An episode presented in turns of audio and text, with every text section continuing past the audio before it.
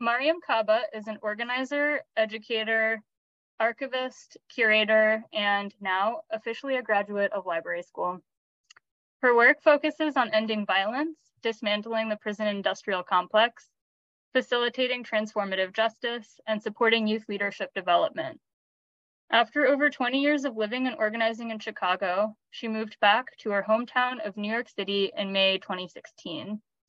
There, she co founded the New York City chapter of Survived and Punished, whose national organization she also co founded. While, uh, sorry, Survived and Punished is a grassroots prison abolition organization fighting to free criminalized survivors. While Mariame has, in fact, founded approximately 4 million organizations and projects. I am leaving it just to this one because that's where we met. Dean Spade is an activist, lawyer, writer, and law professor at Seattle University School of Law. Dean has been working to build queer and trans liberation based on racial and economic justice for the past two decades. Dean is the author of Normal Life, Administrative Violence, Critical Trans Politics, and the Limits of Law, and mutual aid, building solidarity during this crisis and the next. Uh, both of our guests have um, authored and produced and facilitated a lot of projects in the categories of archives that we're going to be talking about. So while I didn't include those in their bios up front, um, their work will definitely be present throughout all our conversation today. And so I did want to give a little background to this conversation. Uh, I wanted to have a conversation about archives with Dean and MK because, for a few reasons, I thought that would be one way to get MK to say yes to an event at a law school, um, even in the virtual law school space. Um, it's also been a little over two years since my grandfather, a middle school librarian, died, and I really did want to approach one of my projects at the CUNY Law Review um, in a way that would call back to his memory. And I did also, in the course of all of our law school studies, I'm sure that we encounter uh, questions of how we preserve and retell our stories and strategies for fighting for freedom, both as um, activists, organizers, and also as lawyers fighting for our clients. And I did draw a lot of inspiration from the critical genealogy framework of abolition feminism now. And I'm just hoping to bring that into a reflection on archives and our social movements. So I think starting with that, it, it is important to name that in law school and in organizing, we sometimes uh, try to replicate previous successes or think of them as magic formulas or shortcuts. Um, there is also a very well founded criticism of lawyers' dependence on analogical reasoning to fight for individual clients' freedoms, especially since our politics demand expansive and system wide arguments against the institutions keeping our communities unfree. So with all that in mind, all that background about why why I'm interested in talking about archives and and also what I think archives bring to our movement work and to our lawyering work, uh, I do want to have a conversation about how to approach archives in our social movement work at large.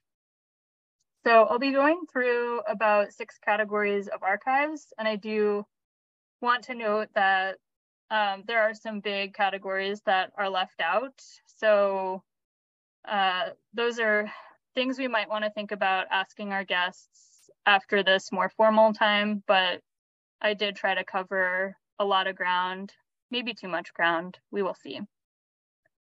So I'm going to start with blogs and internet media. I wanted to start here because uh, actually both of your blogs are the first media I remember encountering both of you. And I think that might be true for a lot of people. I might be totally wrong. I might be dating myself, but I think that that feels kind of accurate. Um, so to me, blogs feel uniquely digestible and distributable especially compared with online platforms these days, uh, which definitely feel like they obscure more content with ads and algorithms. And I think, as we can all see from the case study of Twitter, uh, content is honestly just disappearing. Uh, so, in that way, blogs also feel slightly more durable than other online media. Uh, and I think something we talked about at our screening of Pinkwashing Exposed with you last year, Dean, you also mentioned the vulnerability of of websites to co-optation or predation. So I think you mentioned that some Zionists like took deanspade.com and directed it to some pretty disgusting media. I don't honestly remember the details, but uh, so there are ways in which blogs are and websites are just a little more vulnerable. Um, given the ways that blogs seem both more enduring and potentially more vulnerable, uh, can you please talk about their role in our social movements? And I did not think about which order for you two to talk, so fight amongst yourselves, please.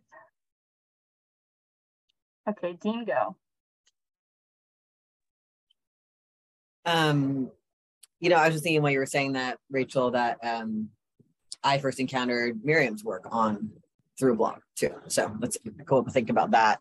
Um, I guess my experience of, I mean, obviously media has changed so much during the, you know, time since the mid 90s when I started being really active in our movements. Um, that is just something to reflect on on its own, you know. And I think part of what's changed is with the um, creation of the internet, essentially, and then its popularization, is just that like we could put our word out more easily to a lot of people instantly. It doesn't actually mean people see it, right? Like it doesn't it doesn't mean that people know to go to those places, but there was a kind of um, shift. Like I often think about how in um, 1999, when the battle in Seattle happened, before the internet was what it is now. So 1999, I was in law school.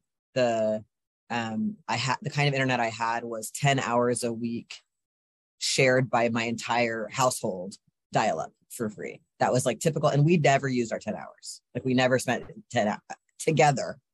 we never spent a total of 10 hours on the internet. So you can think about how different that is. And I remember the Battle of Seattle happened, you know, WTO and I heard about it on the news. You know what I mean? Like, even though I had at times gotten zines from people in Seattle, that's how I learned about like Palestine struggle. That's how I learned a lot of things about like some of the analysis at the time about the role of white people in movements. But like a zine took a while to get to somebody in New York or LA or wherever I was, you know?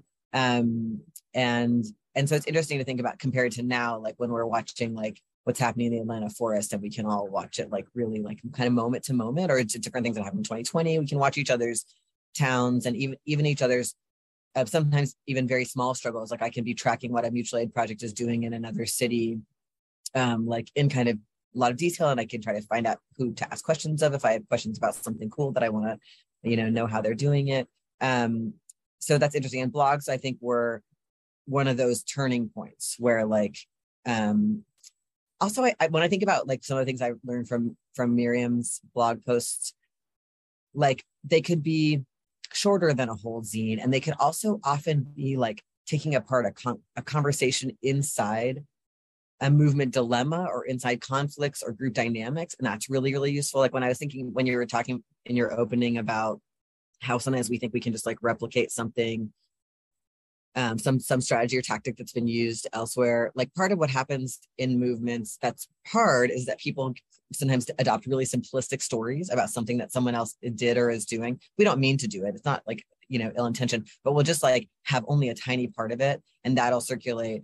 And what we need is actually a lot of nuance. So like that's why archive is important. That's why historical, you know, so many so many people's historical work about movements is important.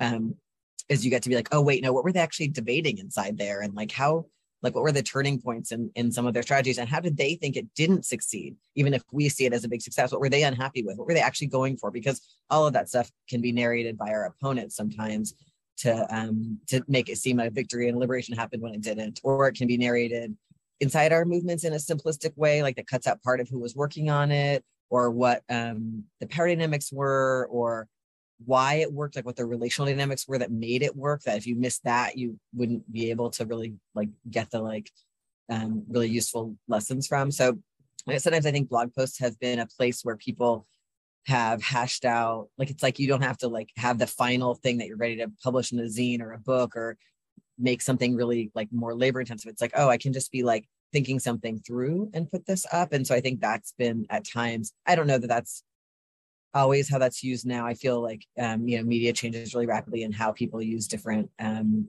different forms. But I do think that um, for many years that was part of how that was helping me was um, was seeing people's like quick reflection or process or response um, but that was more thoughtful and deep than a tweet you know or um, you know had had links throughout it that helped you figure out like where they got some of these ideas or what they were referring to let you into maybe a debate that's happening really locally inside a particular formation that you know you're you're going to learn from. Um yeah those are my initial thoughts. I'd love to hear what Mariame's thinking. Thank you dean for going first. I appreciate it um, thanks for having me today I was thinking, um, much like almost everything in my life, I got into blogging reluctantly. Um, I so I'm I, I, think contrary to what people now see uh, see me as, I I'm a luddite. I am somebody who does not really like to take up new technologies. It so happened that I started my blog Prison Culture back in 2010. It was basically based on the suggestion initially and then the constant badgering of a young person I was supporting as he made his way through a court case. And at a certain point in time, because you know, I, I do like to pontificate with people I know, this young person was like, Miss K, you need to start a blog. And I was like, I don't you know, no, I'm not going to do that. And he was like, no, you need to write down all your ideas and thoughts because other people are really going to learn from you. And then you can also uplift the work that you do in that way. And I was like, well, I'm not interested because of the fact that I am a longtime journaler. I've been journaling since I was a small person, um, really young. I think my first journals are uh, like circa 10 years old, you know? And I've continuously journaled my whole life. So I'm like, I don't have any need for a, for a like a public journal. Like this isn't, I'm not interested in that. So I basically was like, no, I'm, I'm not interested. A few, then a few months uh, passed and he was, he came back to me again and he was like, um, are you worried about like doing figuring out how to do it, how to make a blog. And I was like, well, yes, because I'm, I'm not a technical person. I'm not going to like code to make a blog. Like I didn't even know anything about it. Um, and he's like, I will show you how to do it. It's so easy. You don't have to do anything in terms of like coding and stuff. So he's the first person. He actually went ahead and, um, you know, uh, showed me how to go ahead and do that in terms of creating a WordPress blog. And um, I started blogging and the other thing, I started blogging regularly. I, I, also don't like writing. Writing is really hard for me. It takes a long time. I'm very slow at it. Um, and I, but what what the option the the possibility of blogging did for me is it allowed me to do things like you know micro Like I basically could just put a couple of ideas down and some photos that I had found, or I could reflect on a thing that was happening in real time and just post my ideas about it. Um, and yeah, so what I ended up liking about blogging was that it helped me to clarify what I thought about particular issues. Like it allowed me to basically go back to doing some journaling, but just doing it online.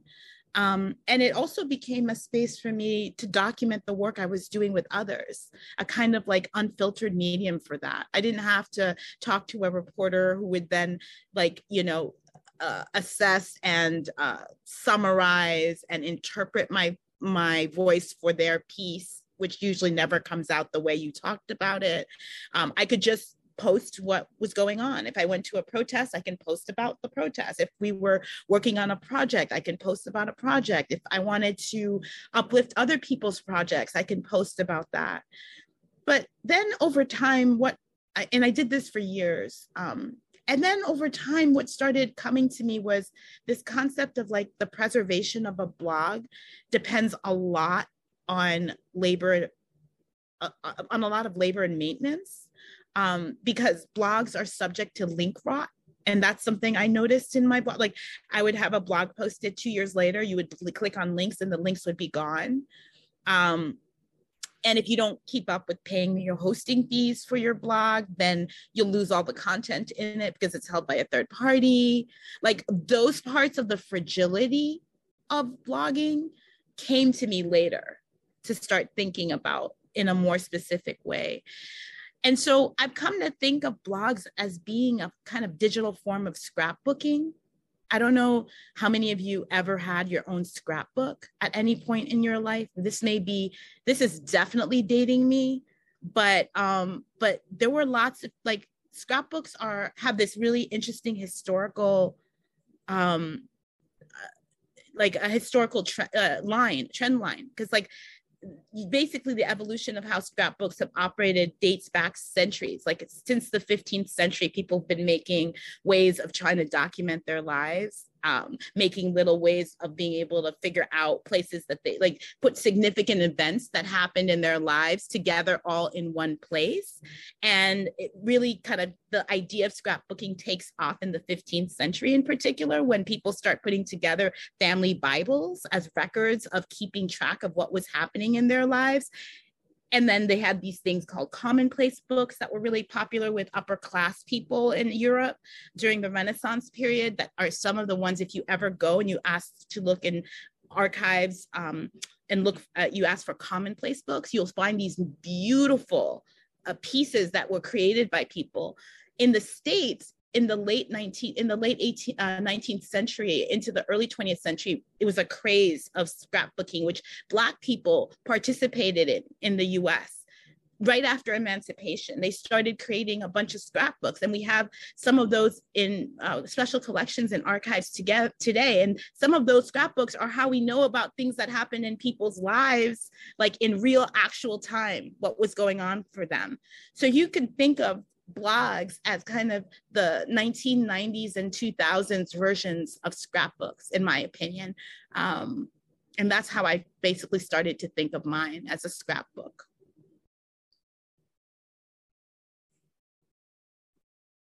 That is that's so interesting. Um, it's really interesting that you mentioned journaling, MK, because um, honestly, my my first context for not my first context for blogs, but like a big context for me was definitely LiveJournal and just the practice of like people it's funny like yeah i think i had a personal LiveJournal and knew plenty of people who did too but then when i went to college we had like a it was like our LiveJournal was our like internal craigslist but it was also i think like i i don't think there's a way to actually keep them private and so it is interesting to think about these like individual and communal practices of scrapbooking and journaling that we also then put on the internet and those archives decay. Um yeah websites are they seem too tricky for me. Yeah well they importantly they decay faster than paper. And i think that's something people don't seem to understand is that the text the tech stuff that's been made since that is not going to last. And that and i think people have the opposite view which is that they think that everything that's been put online will be there forever. It's already quote digitized. It's it might be digitized it's not preserved. And it's going to and, and that technologies are much more fragile than actual paper which is why we have books from like right? We have books from the 14th and 15th and 16th and 17th century that are in great shape. And then we have books that are made in the 20th century that have completely dissolved. And, the, and it's because paper was made so differently at that time. Paper was made to last, right? In pre 19th century. And paper then became made for uh, capitalist public use. And that paper was trash. And so now of every paper, think of the paperbacks you have from the 1960s just in your collection that you happen to pick up. Think look at how yellowed and and cracking those papers pieces of paper are and then go and look at a book from the 17th century and look at how beautiful those pages remain you know? Yeah um can i add one thing to this? Yeah. It's just i'm just thinking about some things you were just saying and just like the um the difference is also like the decision points people make about what goes on a blog versus what goes in the zine or the the other pro- project like i'm just thinking about that and i was i was making a paper zine with my best friend for i don't know a while called make.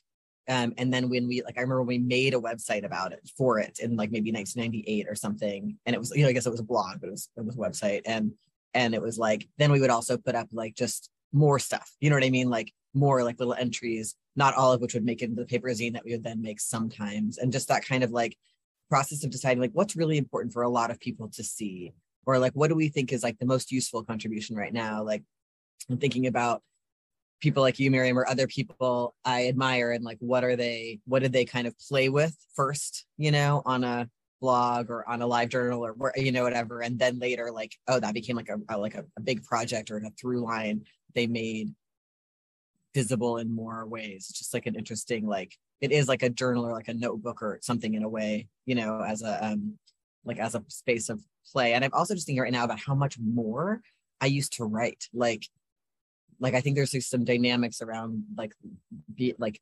organizing and around having more and more responsibility and more projects the longer you do this stuff and how like what for me what falls out is um is time to do that kind of like just more musing more like like later writing instead of like oh i've got a deadline and i have to do this or i'm doing all these other things that don't involve like having contemplative writing time Yes. And I, I'm so with you on that about the musing. I love that word because that's what I think I use that word a lot because musing reminds you of what it used to feel like to go to a library that had actual books in it and you didn't know you didn't have a cat card catalog i mean you had a card catalog but you didn't have the computer to, to turn out the book that you immediately wanted. So you had to go to the um to the actual stacks. Remember this you had to go to the actual stacks and you look through every single thing in the 360 number to get that one book or but you discovered all these other books as a result of that right? Like just from the musing and the cut. And that's how I felt uh, for me, at least about blogs and blogging. Um, it felt like the, the thing I do in my journal, which is like muse, like literally walk through the stacks, exploring in my brain different things that may not seem connected at first. When you go back and look at it again, then you made connections because you didn't know what you thought until you wrote it down. Um, and again, not writing for writing, but just like literally writing for exploring, writing for musing, writing for uh, getting shit down like a brain dump, you know? Um, so yeah, so I, I'm so with you on that. And I think it's so important. Um, and I can't, and I don't have time for that anymore on a public way. Um, because also writing becomes a different kind of writing when you're writing books and you're writing essays for people that need you to write in a concise way and make an argument like you didn't have to make it you don't have to make an argument in your blog post you know? Yeah, uh, yeah. I, I think also the internet changed a lot i just want to say too like there was uh there, it's just like a lot harsher out there now so like musing is not very safe like you know what i mean? Like playing with an idea like i remember the experience of writing things on the make scene blog and being like you know, have people be like, oh yeah, I disagree, like having really good exchanges and like learning through people disagreeing instead of it being like um a, like a takedown culture. I just want to name it. Like I think it's harder to muse in the contemporary, like whatever, heightened, like everything weaponized kind of space. I agree. I think it definitely is. And I also think uh, when your profile changes because of your public onlineness, um, it also becomes impossible for you to muse in public again that way. Um, it just doesn't it doesn't work in the same way. Interestingly enough, the very thing that you were doing in the shadows becomes a thing that becomes public, and then when it's public, you can no longer be musing in public. You know, so it's like it's kind of turned around on you in a weird way. So yeah.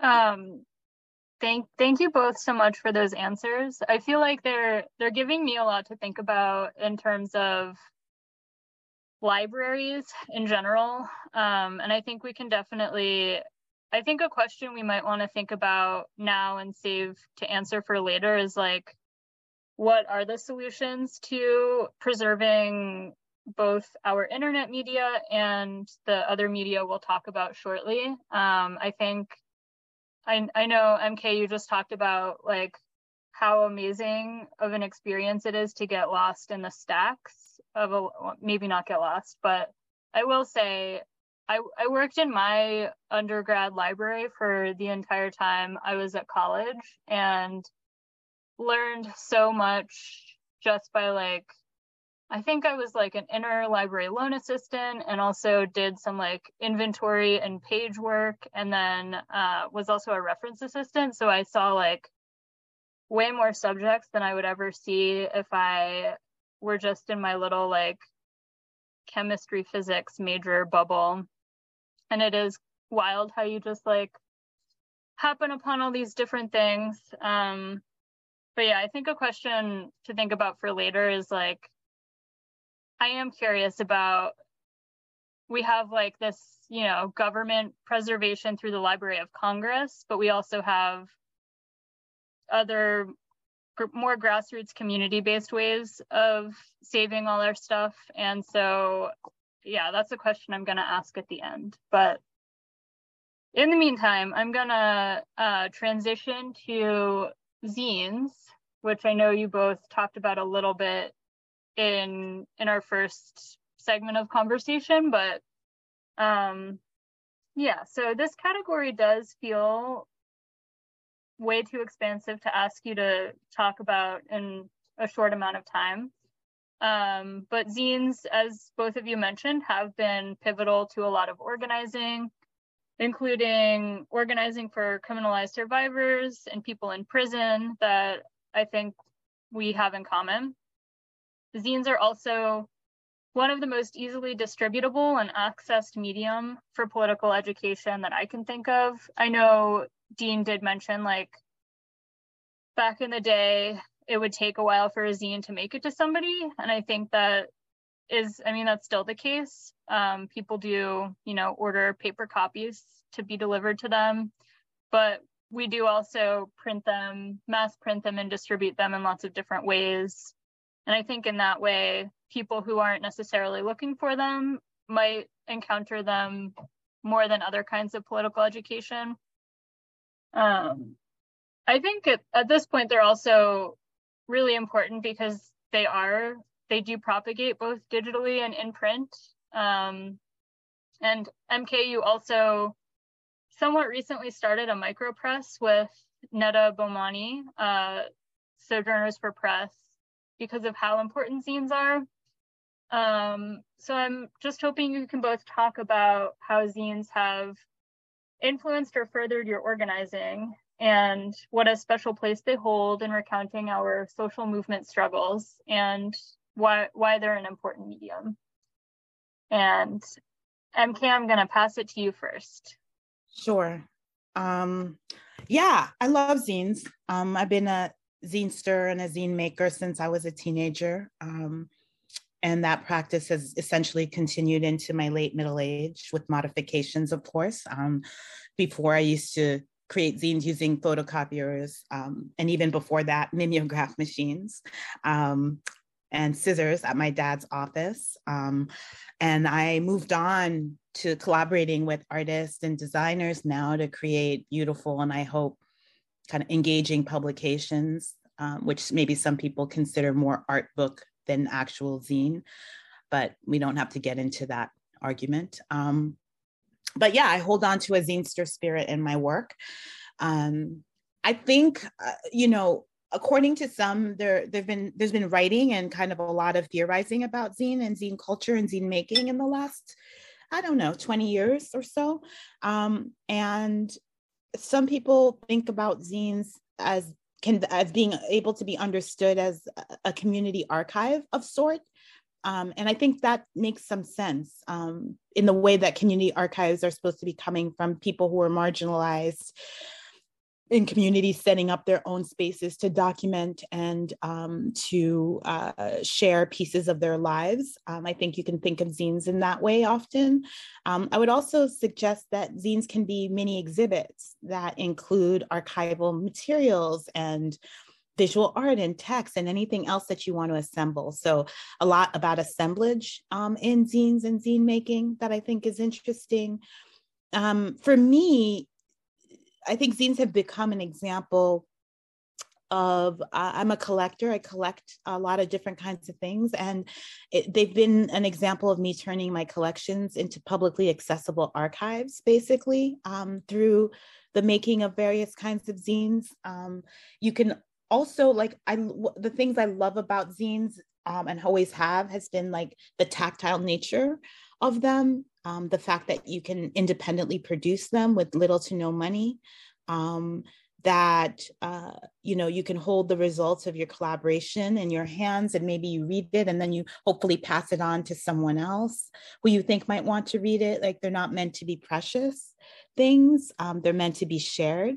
Um, and uh, I think now that you can also make digital versions, it's just a new, wider audience that can access it, and you can make it possible for them to download it and create hard copies for themselves as well, in a way that might enhance uh, the the dissemination and circulation of what you created.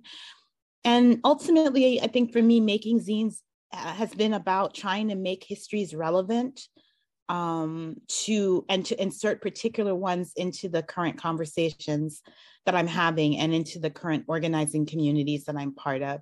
And I'll speak more to this when we talk more about study guides and popular and political education, because I think that zines uh, are a form of public history and or can be a form of public history. Um, and they can also be vehicles of intergenerational storytelling and uh, they're ways of sharing knowledge across time and space. And i think you got to use all of the opportunities to do that in various kinds of ways particularly if you are um, if you are embedded in social movements right? I mean one of the big things that i got when i was growing up into these spaces um, in my teenage years is i got the benefit of um, being in spaces with people who were much older than i was. And in those times you would talk to people and therefore you had people that you can hear from about the stories of things they went through. They told you stories um, and you were kind of learning from the relationship building of the being in those spaces with those folks. Something i've noticed over the years is how how so many of our movement spaces lack intergenerational um, lack an opportunity for people to really be like tell stories intergenerationally. Part of what happened, and I'll I'll I'll be brief and then let Dean jump in here. But part of what ended up happening, um, I came when I moved back to New York. I moved back like I was trying to like not be having to do like create any more containers for work.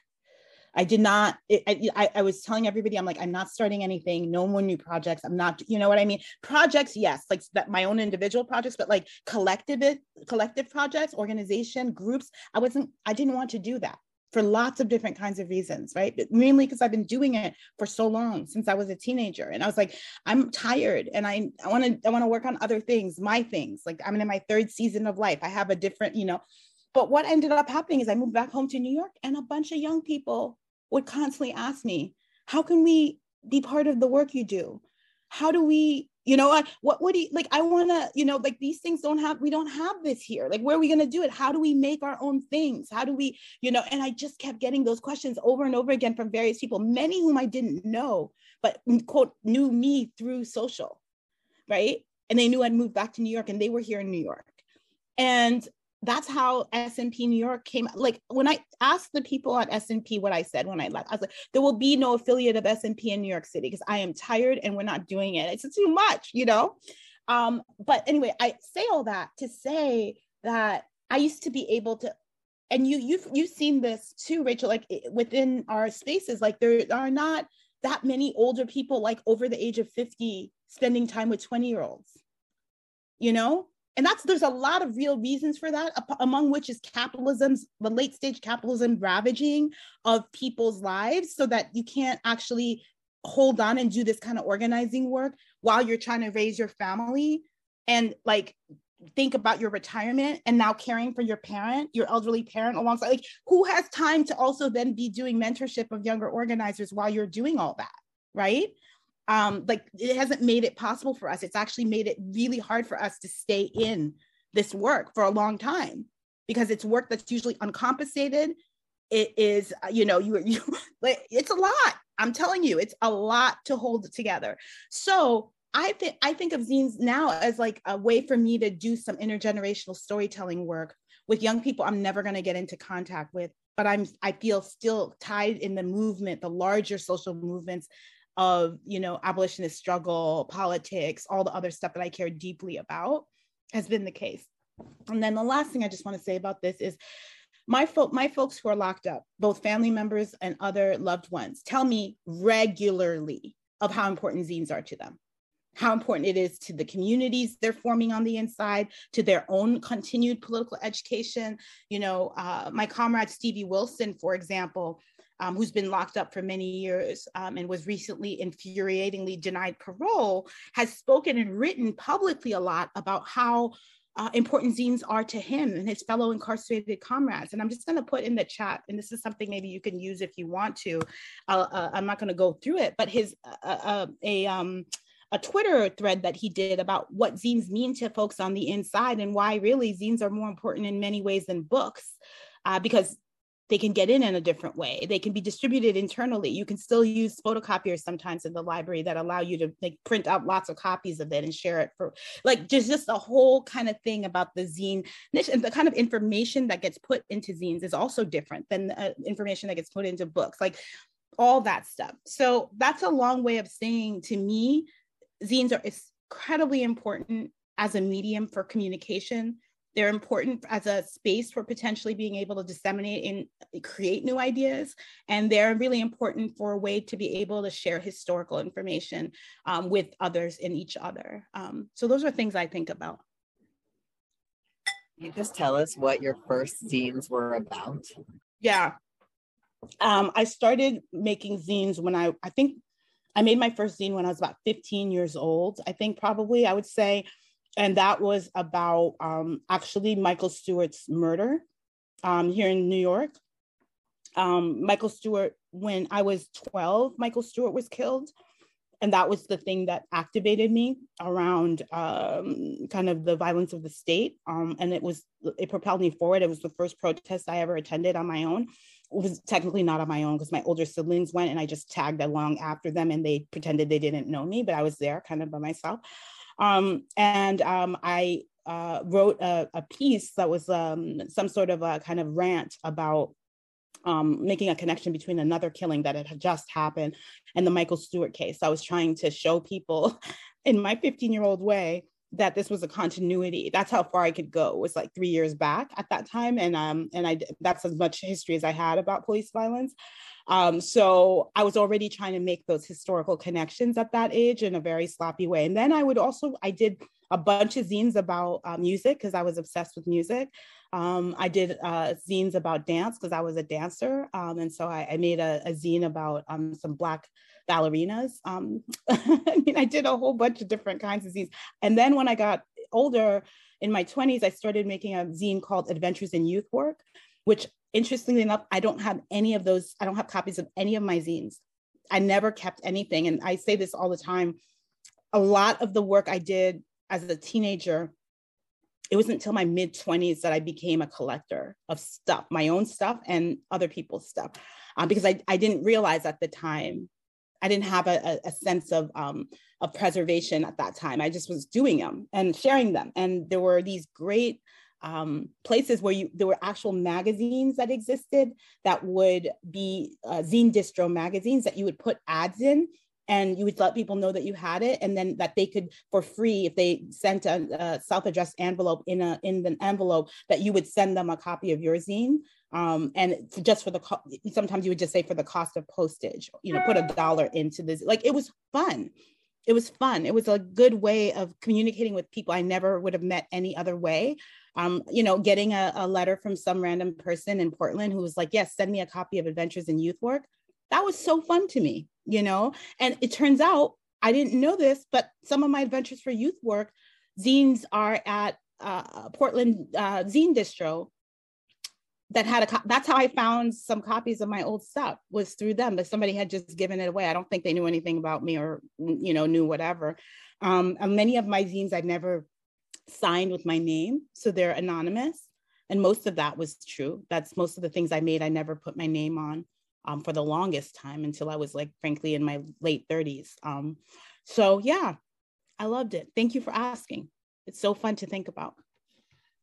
It is fun to think back about about that time and how we shared ideas. I'm I was thinking about what you said earlier about how it's so different than talking to a journalist or like like I think so much of my experience of making zines at the very beginning, like in the mid 90s for me, was like I felt really like I didn't think I would ever write anything anyone would ever publish. I wasn't, I, you know, I, I like I grew up working class. My, you know, my mom didn't go to high school. Like I just was like, I didn't, you know, I was I was going to school and stuff, but I didn't see myself as like I saw that my classmates had like a kind of like sophistication and I just like knew I didn't have any like I couldn't go get a PhD. I couldn't like you know like I wasn't going to become somebody like that.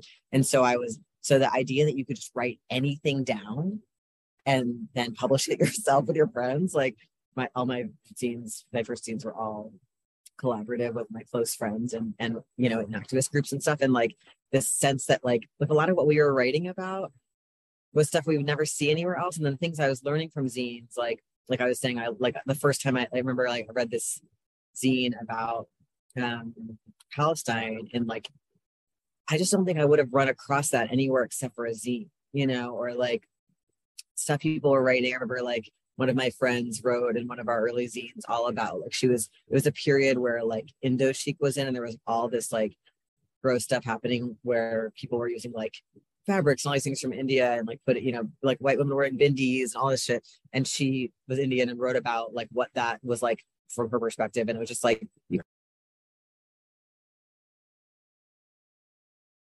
All right. Dean said that um, he may be kicked off of his internet. That may have happened just now. Yeah. So, well, just oh, there he is. He's back.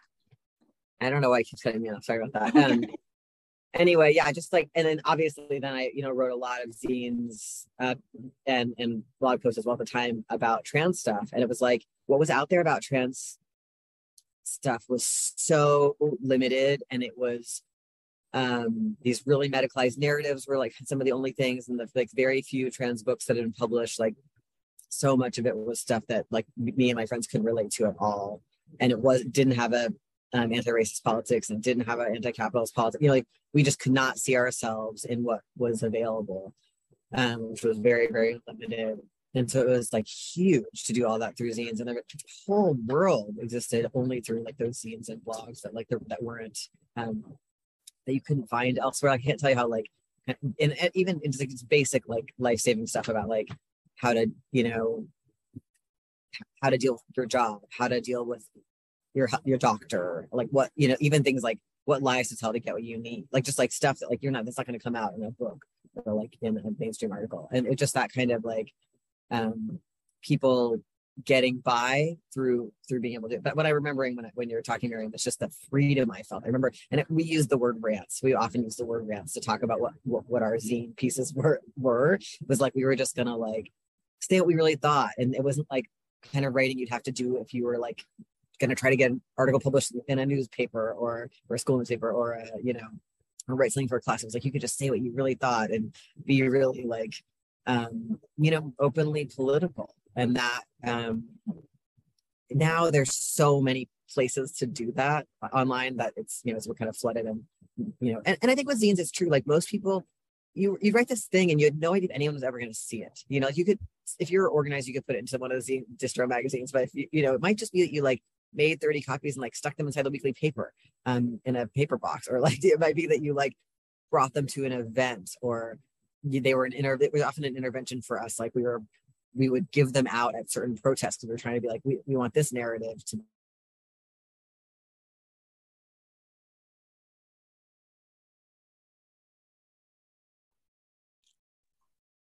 Sorry about my tech problems. Anyway, um, yeah, very fun to talk to you all about this. So I think that that's I think that's a good transition. Uh, thinking about the freedom to like curate content and and rant about things that are happening. Um, I think that's a good transition to our next topic, which is podcasts. Um, it might not be the best transition, who knows? But you have both appeared on a ton of podcasts. Um, like the one that we're technically recording right now, many pro- podcasts provide an opportunity to reflect both on big and important themes. Uh, they can also survey and dissect discrete projects. I think we're doing kind of both of those things right now. Podcasts can also break down complex academic ideas and resources or collect experiences from people with shared identities. I think audio conversations are also important not only to distill big ideas or stories in ways that people can absorb, but they also frequently are or act as oral history projects. Given that you've both engaged in so many different recorded conversations, uh, which I think at this point in the pandemic includes like a ton of webinars. Um, can you please reflect on the importance of, I would say, recorded audio conversations or podcasts um, on their importance to our social movements? And I don't know who's going to go first for this one.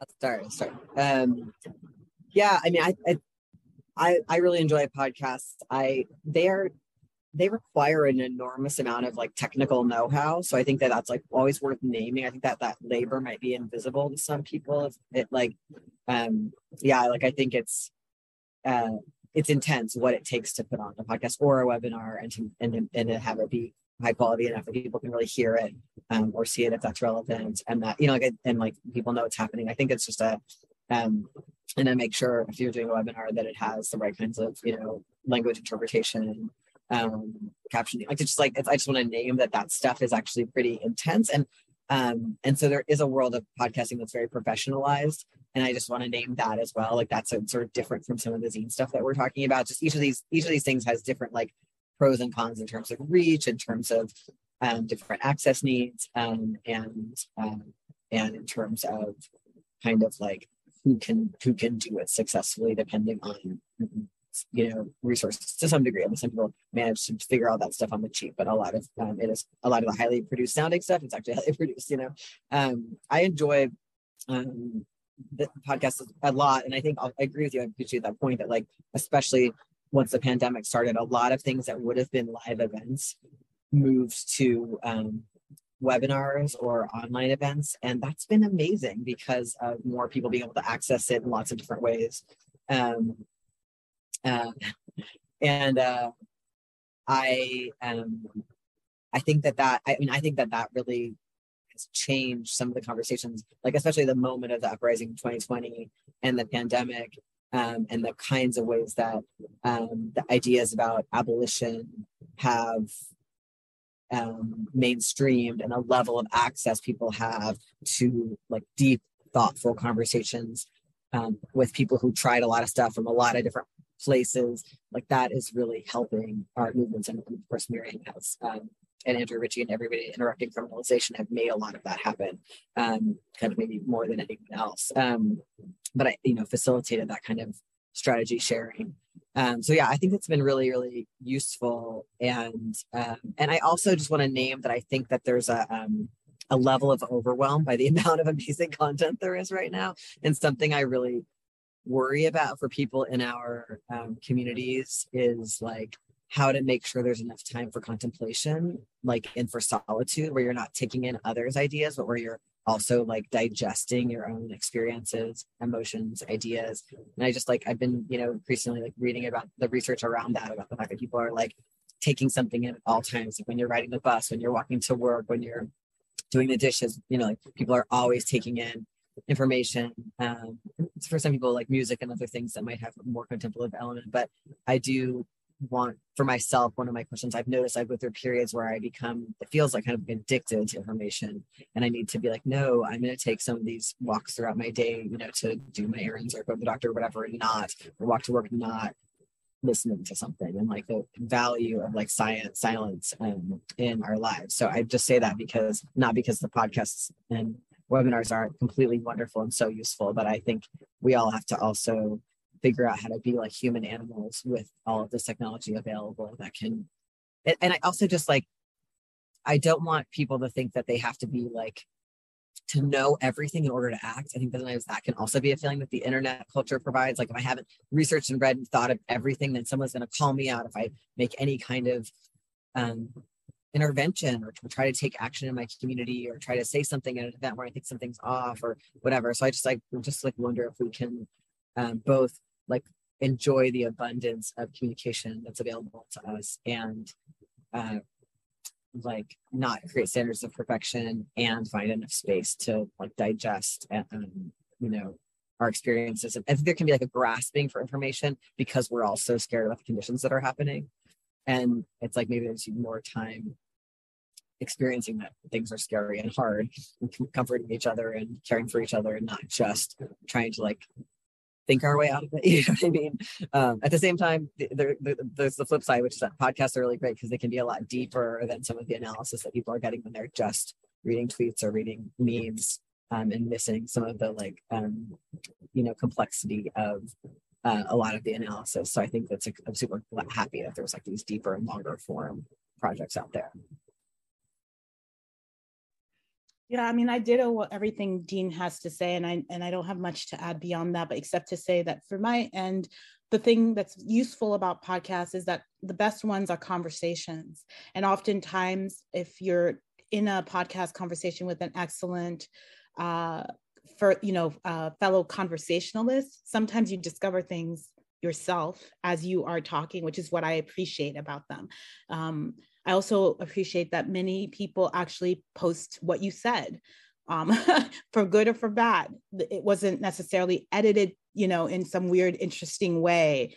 Um, and I'm talking here about people who do this kind of like grassroots podcasty things, you know, um, like you, your full interview will be on there, even if it's two hours, um, not the, not the, the shortened version of it. Um, and I like that. I like the rawness of that. I like the um I like the, you know, DIY-ish kind of aspect of that. Again, going back to my deep love of zines. Um and I think that those are those are things that I think are so important and I agree with Dean that the the information overwhelm is so real and and and I always like to say um there was so much I didn't have when I was coming up as a young person uh, trying to figure out my way in the world around how to make a difference in that world that I just look back at so much. I think about this particularly with transformative justice work. Like, we did not have anything in terms of direction from people who could help us directly. Like literally, we were like making it up with our peers along the way. If you were lucky to have peers, you were able to find in community that were also doing what you were doing, which was very rare, you know. Who was writing? Who's doing CA processes? There were like seven other people that were that you could know of, and, and you weren't in touch with like, you know, five of those people. You had two if you were lucky with you. That stuff um, I remember sitting with my friend Shira Hassan many years ago at a certain point in time, and Shira just turned to me and she said, Nothing's written down. Like, nothing's written down. Everything is in our heads and in other people's heads. And that's going to be a problem because there will be a time when more people will want to also engage. And it, we can't just have them also then having having had nothing to rely on to start all over again in a, you know it just it, it, this isn't a way for this isn't the way for a movement to actually emerge and grow healthily. It doesn't mean that what we write is the law or has to be the thing that everybody but there has to be something that you can throw your thing against your ball against that you kind of can have a conversation alongside. And to me those podcasts are can be those like the thing you throw your thing against which is like you can listen to dean or me talk about something and you can be like this is so ridiculous. It makes no sense. And, and then you develop the thing that you think makes sense in re, in respect to having heard us talk about something that you were like absolutely not. This does not apply to me. But if you don't have any of that then you don't know what you know you don't know what you don't know. You don't know what you think about a thing until oftentimes somebody and this is why the idea in sociology and i, I will only quote sociology once because I, I you know i i don't like to to know to, for you to know that i'm actually a sociologist. But one of the things is this idea of the looking glass self that you we as human beings we only know who we are in re, in in um, in relation to another. And to another not just another you know because we look at their thing and we're like we don't want to do that we don't want to be that but rather what they reflect back to you about yourself has a huge impact in who you become I really believe this. And so I think it's the same about ideas. It's a looking glass self idea. You have this, you have a notion maybe of something, you look, you see it reflected back to you, you take it in or you don't, but you have something to basically vibe with. And to me, that's what podcasts can do. They can be helpful things for you to vibe with into developing your own ideas and your own way of doing things and your own way of being.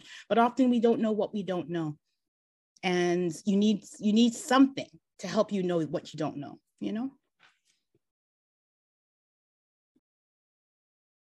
yeah that makes that makes a lot of sense all of what you both just said um, and i'm definitely sitting with i do think of all the categories of things we're talking about that podcasts are one of the easiest to like overload yourself with information on. And in particular, I'm thinking about what Dean said about like, I am pretty much constantly listening to podcasts when I'm not in the house. And that, yeah, that definitely creates, in some ways, I think it's, it's good because I have like more visceral associations of where I've like learned information and taken in and thought about different ideas because I'm like pretty much always moving when I'm listening to podcasts. And in some ways, I think there is it's it's nice to confine your your time to to take information in at least temporally, if not also spatially. But I think that maybe this thought is a good transition to another medium, which I think is pretty hard to to consume while you're on the go. Um, so I did want to talk about films, which both of you have had a lot of experience with in different ways.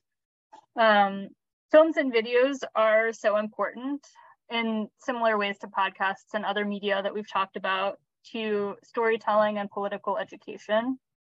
They can be longer surveys of events and big community work, or more short, digestible explainers of theory, or even just personal or collective political manifestos.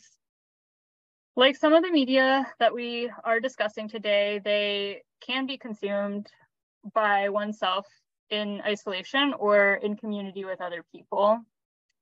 Um, I've chosen videos you two have played a part in producing in the the resources that I sent around. Um, but I've also learned a lot from videos made by other people that you've shared with people in the past.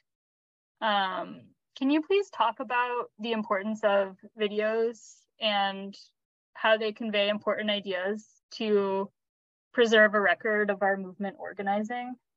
And I think I'll pose this one to Dean first. Yeah, I was thinking we didn't say this on podcast, but you know, a lot of people don't read. So like a really big, you know, for good reasons. You know, like there's many, many reasons people don't like to read. Um, or and I think a lot of I hear a lot of people reporting that they feel like they can't read um, long form things anymore because of the ways the internet has changed their attention spans. So whether that's good or bad or whatever, but that's how. Um, people need lots of charismatic ways to engage ideas. And I, I think, you know, my life is about like I actually think my life purpose is to like share transformative radical ideas grounded in collaborative practice. Like that's what I would say is my life purpose. And so like if I'm trying to like help make sure that as many people as possible know as many things as possible might be liberating for them you know, and I'm sharing those ideas around. It's like, well, what are the ways people are going to enjoy that? Are they going to enjoy, you know, just as many ways as possible? I think that I see that in Mariame's work and in mine, just like, you know, what what can I figure out? And I, I love collaborating with visual artists, video makers, and other visual artists because that's not a gift I have. And so it's like, oh, like that's people, you know, and thinking right now about Mariame's, you know, work on children's books. We just just like we want this stuff everywhere that can be in um, and as um, engaging to different parts of people's emotional and intellectual and spiritual and political selves as possible so that ideally we're trying to like break the i mean that's a mix for myself i'm trying to break the spells that i think demobilize us and help more and more people feel like they can be part of something with others to make the world the way they want to be and that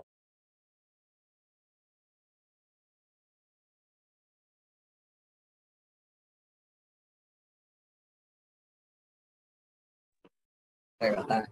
Just that it's not out of reach, you know. Um, I think that's the um, the, the hope of, of spreading this stuff. So I, I mean, videos and films are like, especially like things like pinkwashing exposed, or or that video I made, the mutual aid explainer with my friend Cito. Those are like very labor intensive. Like those take it took years to make, and they're really hard to make without any money, which is how I made those. Um, you know, um, as opposed to like when you know I do a lot of events as as Mariame has also uh, the Center Research on Women. Um, those events, that's when we like you know we just if when we, when we record an existing conversation we're having, that still takes a lot of work, but it's not the same as like when someone's an- animating a video or when someone's um, you know like editing in a really complex way um, a video. Um, but those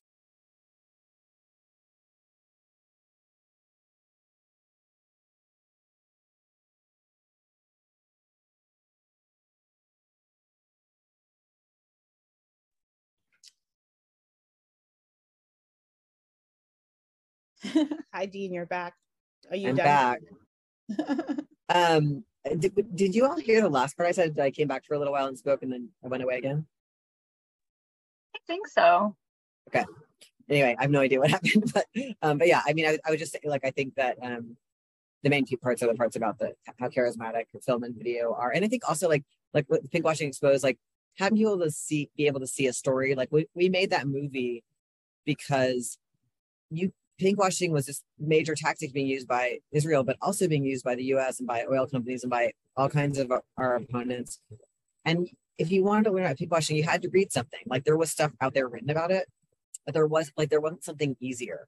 And to have a pink, a movie about pinkwashing that then people can have events, free screenings, and like do it in their community. People are still doing that. They're still screening that movie 10 years later just to like have a way to get together a bunch of people and talk about basically anti-Zionism, talk about it's a, it's a way to have a free queer event that lines up radical politics with queer community building. Like just having these kinds of tools that um, that are event oriented, I think are really, really useful to have like kind of that entertainment piece. Um, and and having a concept like pinkwashing that's I think a little bit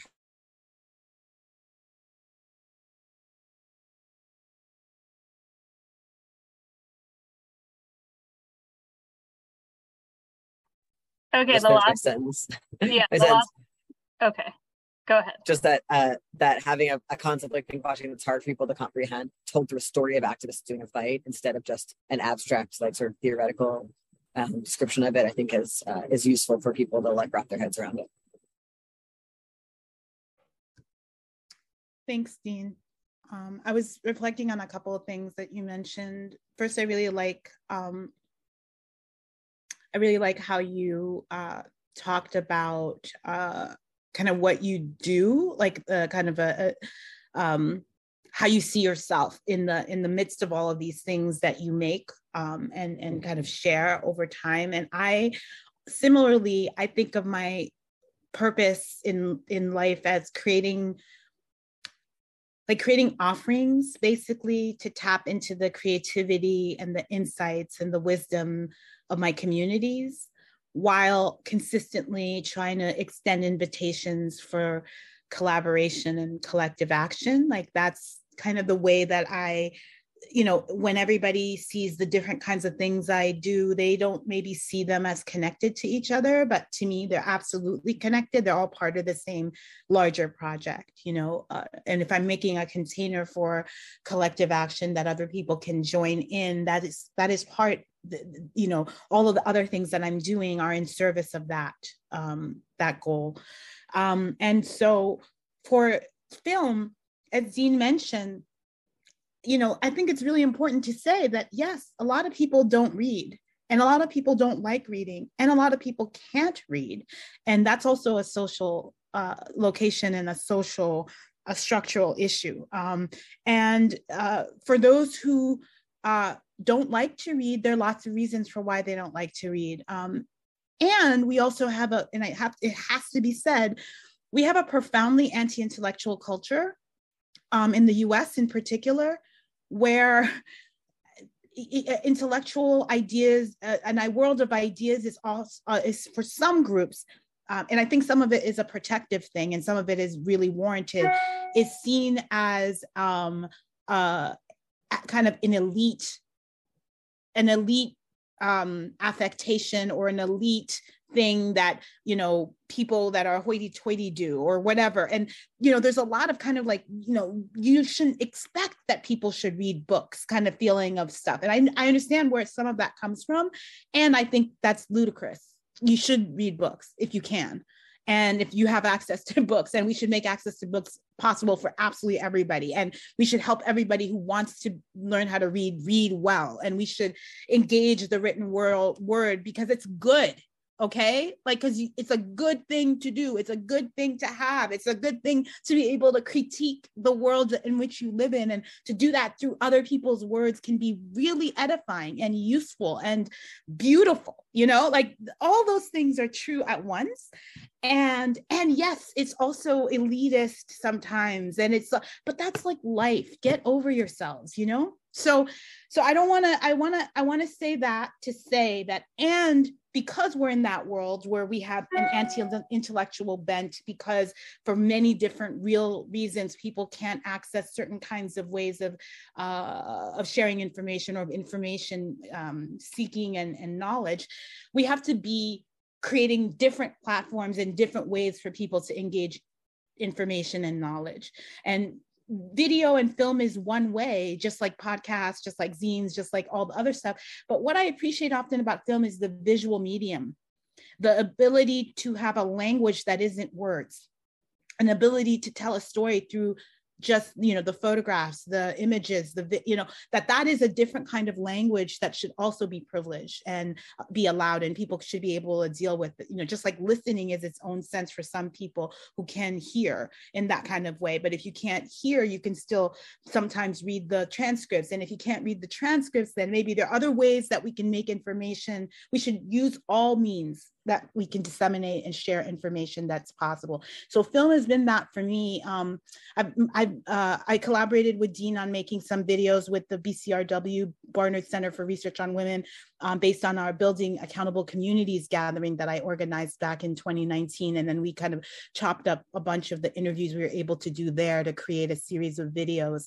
And that idea came from many years before then when I was talking with Dean and, and, and with Hope I think at a cafe. I think you were there. You came into the city. We talked about like ways that we could collaborate together. And this video project came into idea. Uh, you know, it was like maybe we should make a bunch of videos about TJ stuff. You know, and that's how that came into being.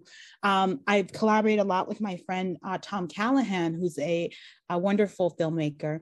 Um, and Tom and I have created a series of videos that document particular social movement related stuff uh, that uh, we were uh, tom lives in chicago and i lived there for many years.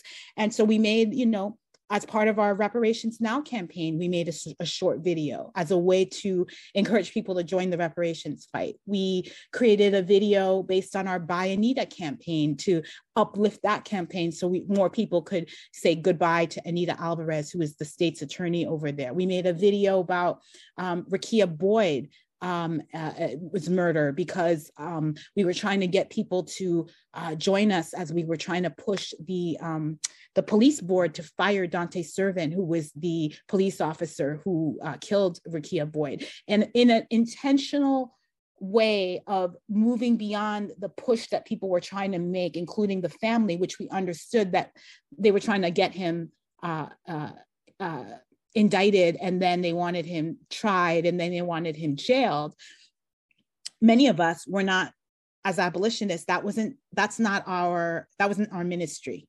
But we did think he shouldn't be on the force to kill more people, right? That that's an abolitionist intervention. Fire the hell out of that person and take away his pension. You know, like those were things that we could get behind in support of the family. So we made a video showing that fight. Um, just things like that, which it's like we use those kind of visual film like things to like encourage more people to come in encourage more people to be part of it. And it did it brought people to us you know because it was like oh these people are doing this stuff. I i can plug in here. I feel like i can see the work in a way that i couldn't maybe see the work before. And now i know i can actually you know come and, and join you and, and do more and struggle I continue to find ways to, you know, after during 2020, we created a video with a, uh, Blue Blue Seat um, Studios uh, that was our defund video, um, uh, a defund police video.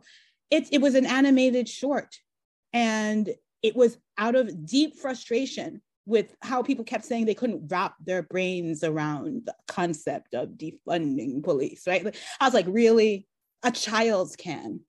And so like when Blue Seat reached out to me after that, they're like, we can make a, a, animated video, and I was like, let's make an animated video that shows that actually a ten year old understands defund, right? Like, so always trying to find ways to communicate with people in ways that make it more accessible, and and also encourage them to join us, encourage them to take part, to be part of this. I don't want to make films that are about people.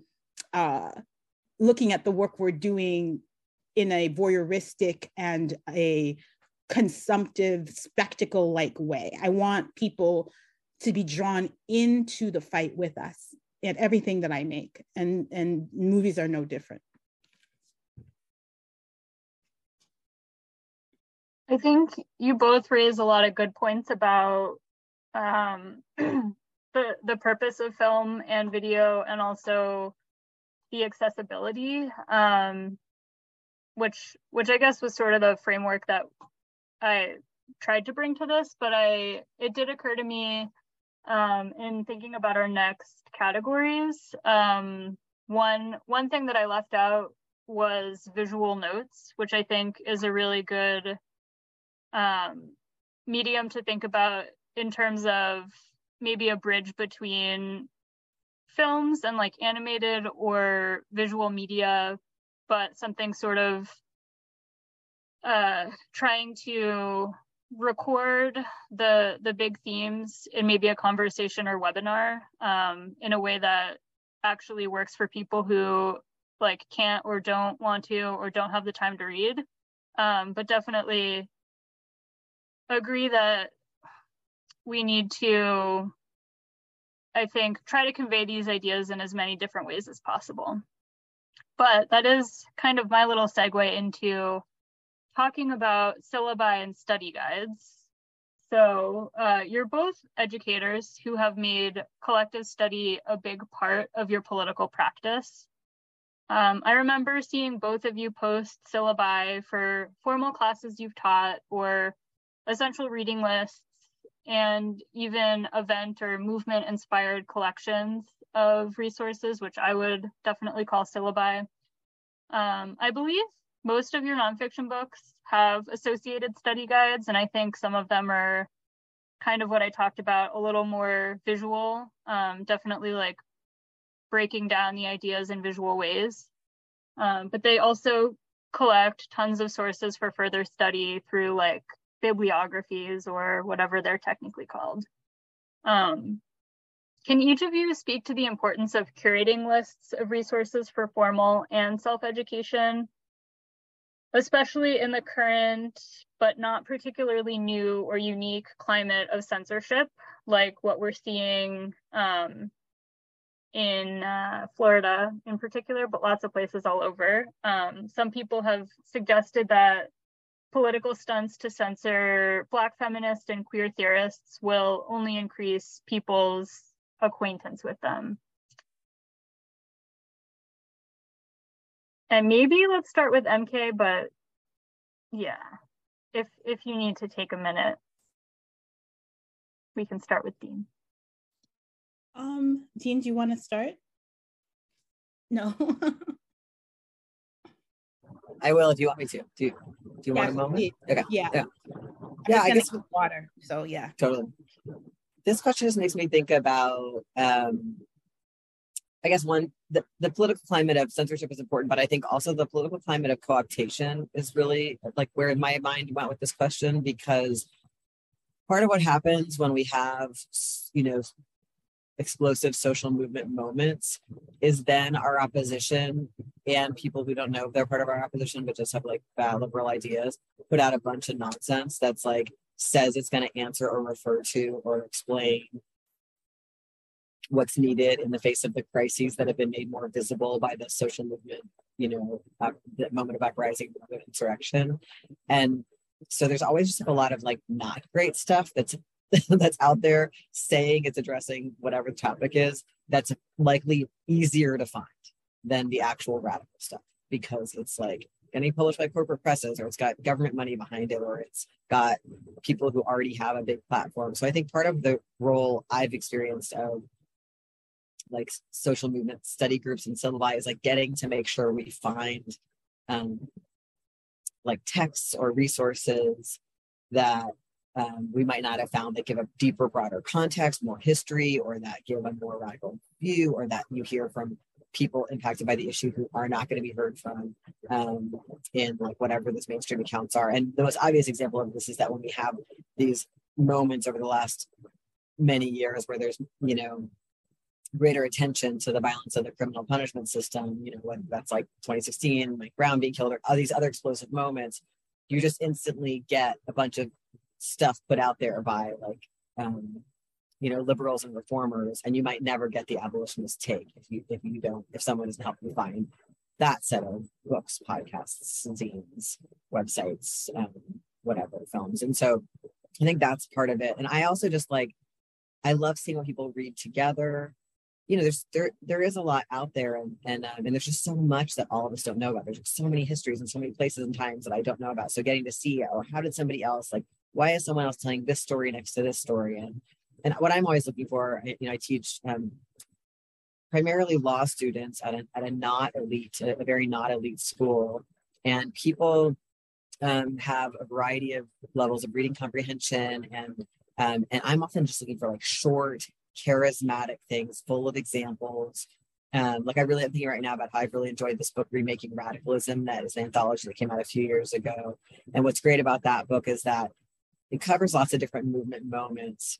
Um, maybe it spans like two decades or something, but they have excerpted like often like one pagers or two pagers that those movements were putting out.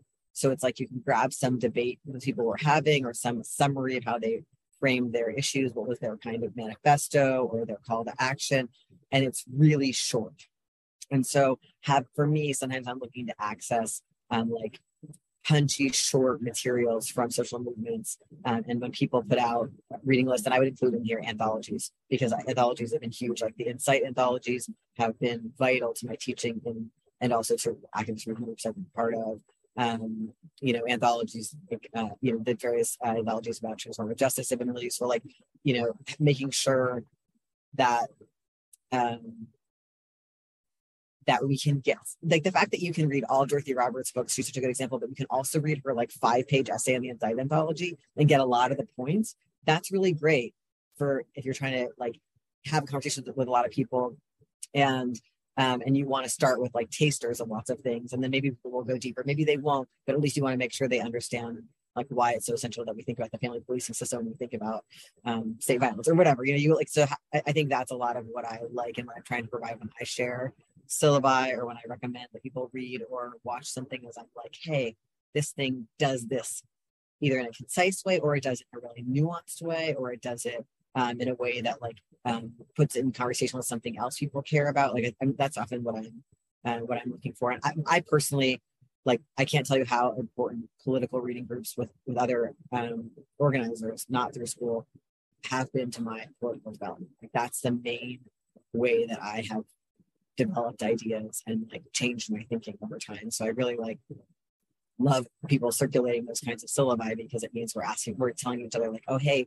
here's something you could read with your friends. Here's something you could read with the organizers in the group, or something you guys could watch together. And that's the most. Wonderful. Yes, to all of that.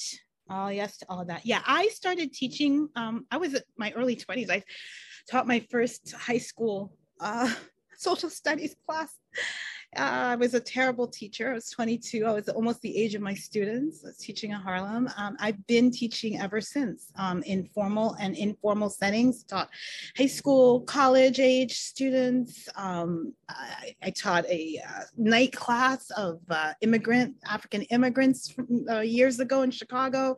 I have taught a lot, and I see myself. Um, I've always seen myself as a teacher slash organizer. Like that's kind of the the um, if, if I had to, like when people ask me, like, what do you do? I'm like, yeah, I, I teach. That's how I've always seen myself in my work. And, um, and so for me, it's a logical extension of that to create curriculum. Um, I learned how to create curriculum. I was really young and a lot of people don't know how to create curriculum. And that's a thing that you learned as well. Um, it's not, it's not easy to figure out what pieces go together and to make sure that people can do an activity that actually gets them to get to what you want them to get to in the end you know like these things don't just happen um, I think it's it's been it's been interesting. People have done the you know ever since um, Marcia Chatelain and others started doing like the Charleston syllabus and the this syllabus and the that syllabus. People think that reading lists are a curriculum, and they are not.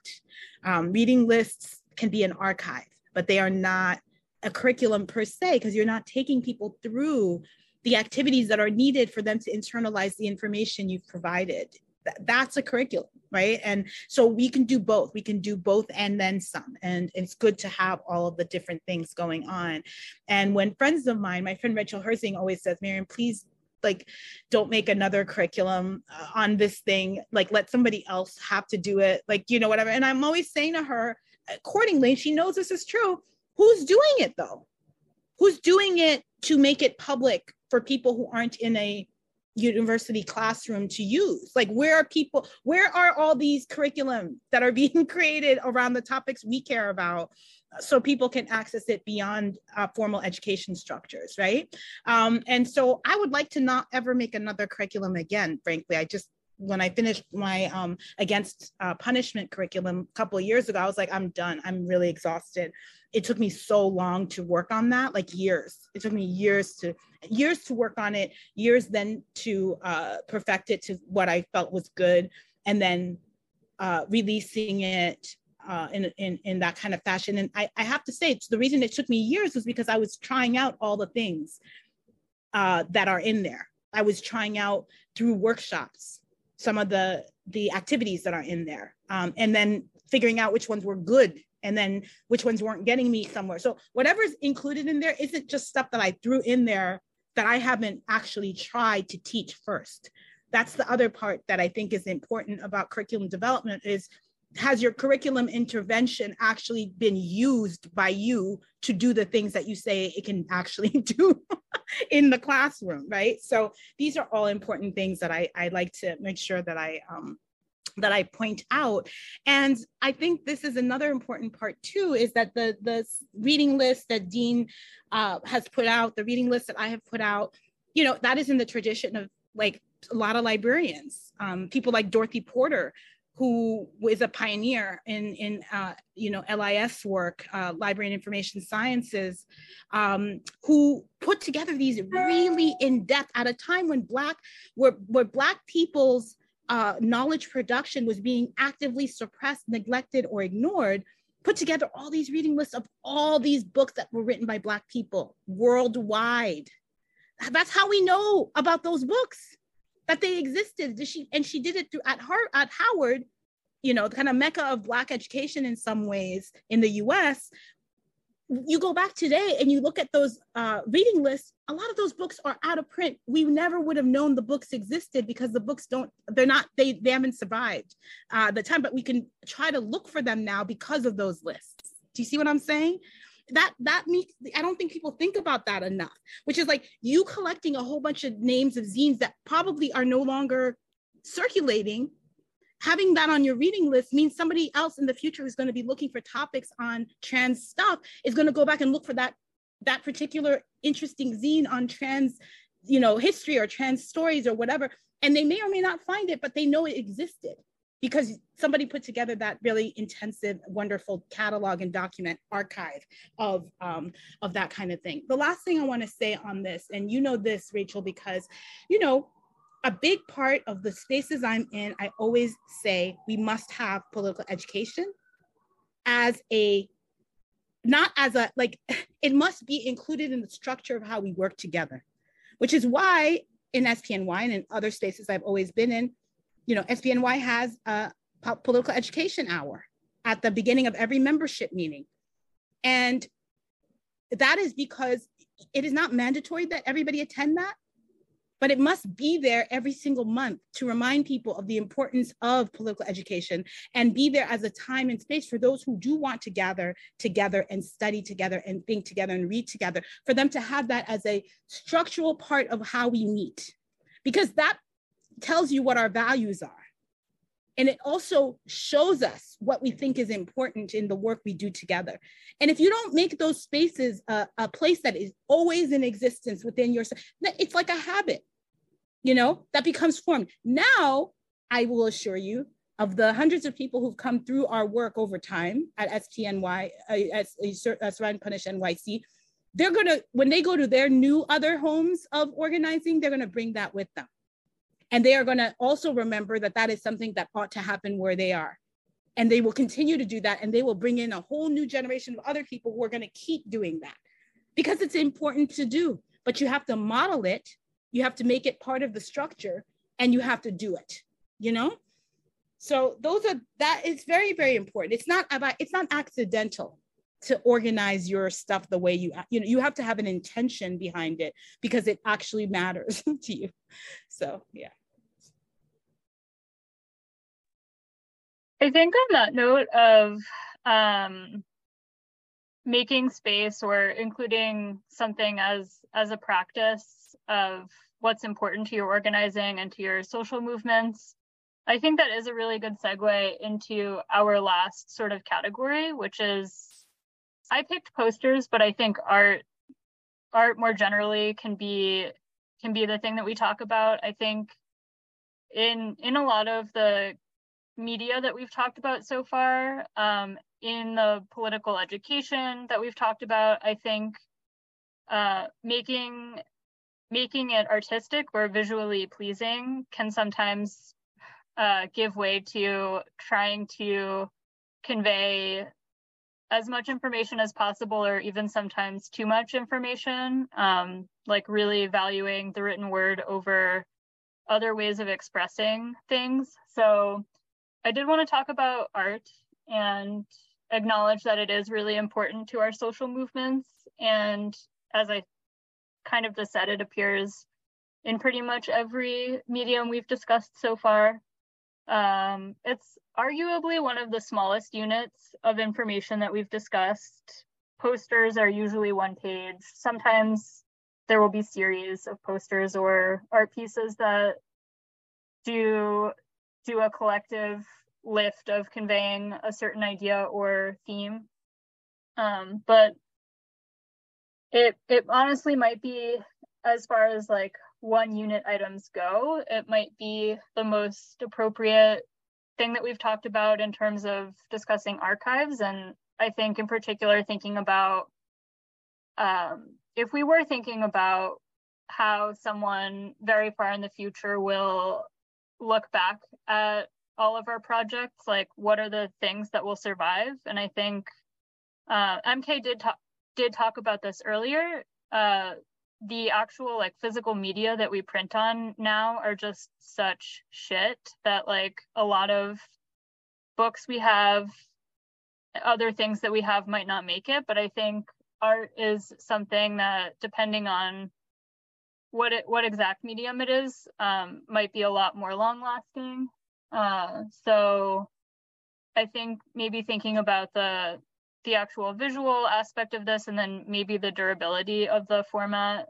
would be a good way to think about um, the importance of art and posters to our social movements. And i think one particular framework that I gave for this was posters are really important to participatory defense campaigns and protests, I think, as very concrete examples of how they show up in our social movements. But as I did say at the beginning of this intro, I think they show up in a lot of our movement work and political education. So I think I'll pose this one to Dean first it's funny because I'm not thinking about the archival value right now. When I, I'm, I've been thinking while you were talking about a few different projects like this one um, I worked on for a long time over the, over different years uh, called Queer Trans Warband, where we were we were creating sticker designs and poster designs, and also printing stickers and posters um, and flyers. And the idea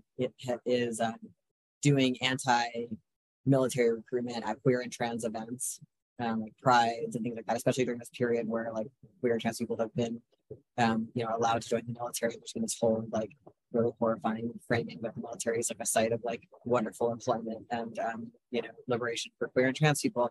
So we, and and also during a period where the U.S. anti-war movement has been very very minimal. Um, and so trying to really articulate a queer and trans anti-war framework and directly support people who are vulnerable to military recruitment to find out what the military actually was in the midst of this horrible propaganda. And so we created these, you know, work with various visual artists, create these sticker and poster designs that people can print themselves wherever they live to go, or, also we were mailing out tons and tons of posters and stickers. And to me, a lot of what's going on with those posters and stickers is actually a moment of belonging. It's not really because things will last. It's like the moment where I'm at tra- the Trans March in Seattle and I'm handing you these stickers. And we've also done this a lot of like stickers and posters about like being against the youth jail bill from a queer perspective, or being like we, it's like trying to make a queer and trans entry point for people into a more radical politics that includes whatever the local campaigns are we're doing that are anti-racist or anti-carceral um, and anti-military, etc. Like the moment of like getting a sticker and putting on your water bottle or your notebook or like having this poster in your house or like I think this can be true of like t-shirts and stuff like this like this experience of being like, oh, I can take on this identity. I'm being invited to have to be this type of person who has this thing. It's you know it's got a consumer element too, but I've, I've talked to people over the years a lot in different kinds of membership organizations. How when you're trying to build a membership in an org, it can really be meaningful to people to have a hoodie or to have like in or like in our in our group um uh uh, Queers Against Israeli Occupation, uh, no, Queers Against Israeli Apartheid in Seattle in our quiet group, we created matchbooks that were like gold and shiny that said like an anti-colonial message inside. And like we were like handing that at gay bars. Like, how do we get people to like to feel like a kind of um like like a sense of like the, the palpability of that, but like the unfaltering message, like the clarity of the message. So I'm just thinking about that piece of it. I'm also thinking about like times in my I'm right now remembering when the uh, when the RNC, when the Republican National Convention came to New York, I guess it was 2004, and the DNC was in Philly, and so a lot of us were doing a lot of um, organizing and being at, at the various events surrounding that. And we wanted to intervene on some of the things happening inside even those protests with other protesters. Like we wanted to insert an abolitionist message or insert queer and trans liberation message or whatever in spaces that might have liberal politics or might have like a really limited anti-war politics oftentimes we're intervening in our own movements and moments like that where you can hand somebody something visually stimulating that they're going to look at like some kind of handbill or sticker like that um, feels really meaningful. And also having moments where people refuse to take it from you and getting a like getting a read on things. Like i remember there was one year um, where at a lot of queer and trans events around the country during the pride season people i knew we were all handing out sticker that was anti-cop and, and also sticker that was against Islamophobia. People would take the Islamophobia one, they wouldn't take the cop one. And so we were like, aha, we did like the intervention, you know, that political moment. Maybe that was around 20, I can sometime maybe in the early teens or something, you know, like we're like, okay, like what's, you know, what's needed here? Like what is um what's the place where the deeper political ed is needed because people were surprised to find that like just kind of like normie, you know, queers who are like interested enough to go out to an event but not necessarily politically involved like what is the, what's going to bridge those people into the politics that we are trying to share? And what's the like invitation that's going to delight them enough and make them curious enough and not scared that they are like take it from you? Even just the process of being like a friendly hander out of these items being like you know i'm gonna like know how to like um engage with somebody and even accept a little rejection and also like smooth over like make this a socially sweet moment. Like just i just think all of that these objects these beautiful objects or these like brightly colored objects or whatever it is like really matter you know what i mean so i think a lot of those are just you know honestly not gonna like endure although you know i, I do love seeing that like you know um going to an archive and seeing the stickers from that time, or the posters, or you know, like sometimes um, those kinds of things become, um, you know, ex- exhibits. Um, uh, you know, I, there's been some really interesting, interesting exhibits in recent years of you know histories of feminist um, organizing or queer trans organizing or whatever. But uh, but a lot of that stuff isn't going to make it anywhere like that. But it's like, what's it doing for that person that's different than reading something that's like more like they they they have this item that is a movement item that belongs to them that they can consider like display um, that i think is you know in their own personal space i think that that has some kind of role in like uh, it's like it's, it's part of the invitation we're trying to make yeah absolutely thank you for that dean i um there's a book that i really love um, that i uh, sometimes give to people that is called um, Making the Movement um, How Activists Fought for Civil Rights with Buttons, Flyers, Pins, and Posters. Um, it's a book by David Crane, and it is. Everybody should just have a copy of it to read and look at because it shows the way that movements have done exactly what Dean was mentioning around creating buttons and flyers. And you'll see um, buttons that the NAACP made in 1916 that are stop lynching, um, you know, small buttons that have the, you know, NAACP stop lynching on them. Like, why did they make that? Why did they hand those out to people, their members and beyond? Like, what mattered about that? Because people like getting stuff, and because propaganda matters, and getting that you know, making art that is propagandist art is really helpful to moving and advancing our causes. Um, you know, I'm trying to, I always say, like, one of my pieces of my life's work is to push people to imagine, you know, a world without prisons and policing. Art plays a huge, huge role in that um, because I started incorporating art into my organizing work before I knew it was a conscious choice. And years ago, I remember reading Jeff Chang saying that um, cultural change precedes political change. And that has a lot to do with kind of the importance of what art does in the world, whether it's film or, you know, other kinds of visual arts. Um, because because all of and and this is also Chang's idea about kind of all of the major social changes changes in the world um, requires what he called like a collective leap of imagination, and that imagination has to be seeded and uh, and and grown.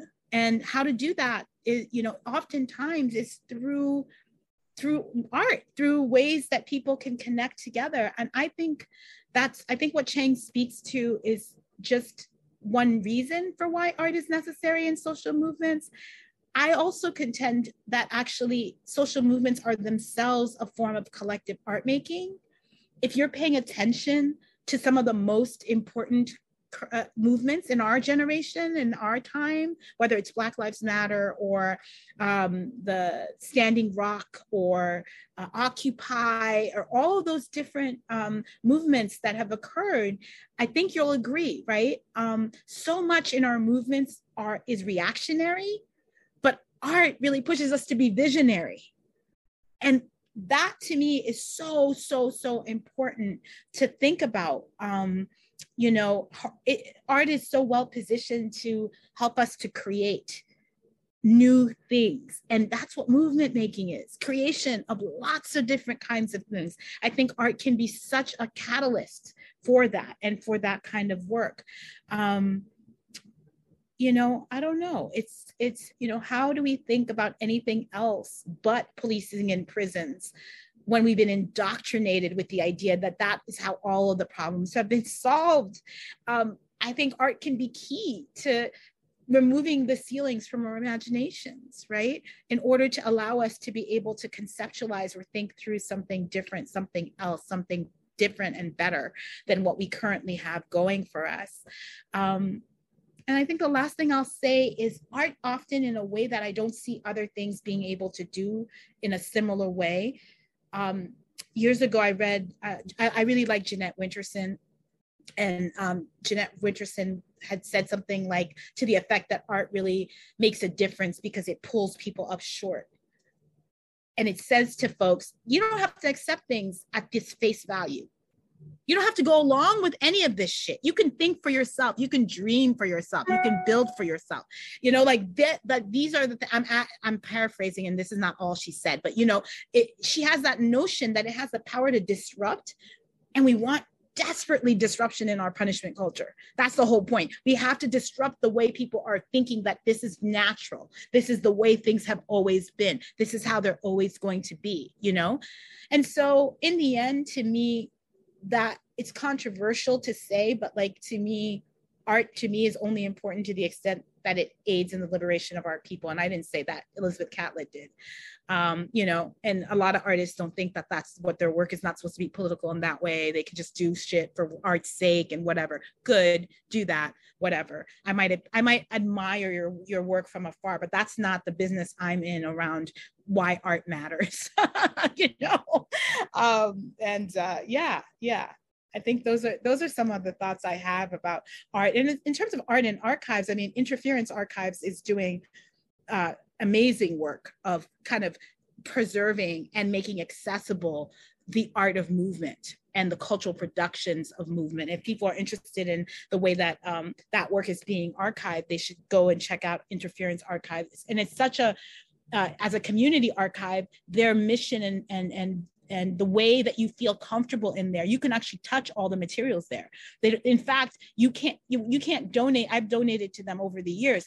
You shouldn't they tell you don't donate things that uh is one of a kind you know? They're like don't donate things that are super precious here. We're not here for preciousness. We're here for using these archives as inspiration to fuel the next generation of struggle you know? So that people who come in here and are looking for stuff might be inspired to create stuff for this current moment right? So like you can go and touch all the buttons there. You can pull down all the stuff from the uh, that you want yourself from the shelves. Like there's nobody surveilling you. There's no cameras inside to make sure you didn't steal anything. There's no, you know, that is how the archives generally are structured as a surveillance panopticon, uh, you know, Foucault style that uh like, you know, you can't, you you gotta go and show your ID. You gotta do you don't have to show your ID when you go to interference archives, you know? You don't have to, you could just walk in off the street and be like, yo, I want to see some posters. And they're like, here, go over there. Right? Like that should be what our archives are if you're going to have them anywhere. Anyway, I'm, don't let me go off. I'm gonna, I can go off on this for a long time because this is a pet peeve of mine around how information from movements is made inaccessible to this very same movement people later like why are we putting it in behind lock and key somewhere and not allowing people to use the very thing that the people who made the shit in the first place wanted to be used very frustrating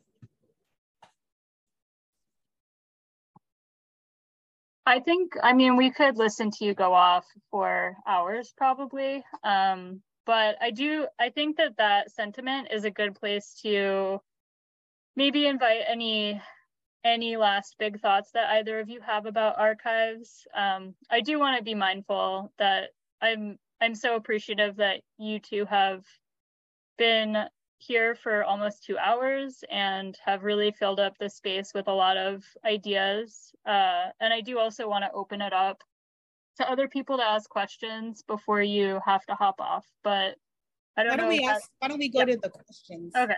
Just so, because I have, I do have to get off soon, so I just want to make sure I get some question time in. Sounds good. Does anybody have any questions?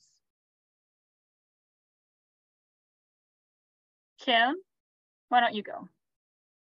Okay. Um, so I have um, two questions, and but well, one of them I had discussed with Rachel. So, um, Rachel, I guess I'll start it, um, and you can add to it if you want. Um, okay, so one is that when I learned about this conversation, uh, it immediately made me think of Corky Lee, um, who was really important to Asian Americans and just showing um, the public that, you know, yes, Asian Americans are engaged in political activity. Um, he unfortunately died uh, early in the pandemic and wasn't able to get um, vaccinated in time. So, you know, with that, you know, with Corky Lee's death in mind, and then also for me, um, I kind of think about how, um, it, you know, in some parts of New York City, let's say, um, Chinese Americans are kind of not as united as would be helpful uh, in some ways. So I was wondering if um, you two would have any guidance about um, producing material that you think could bring um, a group that's at times divided together, uh, and then also be able to further amplify the group's voice. Um, so that's the first question. Uh, and then right after, maybe I could ask the second question.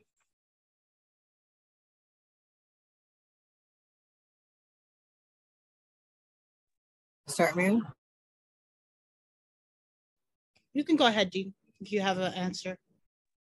I mean, I'll just say I think you know that's that's what's I think that's what all of our movements are about. It's like trying to influence each other. You know what I mean? And so like, you know, the stuff I was talking about about trying to, you know, there's a incredibly conservative, mainstream, highly visible, heavily funded, like queer and trans politics out there that's like pro police, pro military, um, you know, pro capitalist, uh, you know, centers, you know, white upper class people.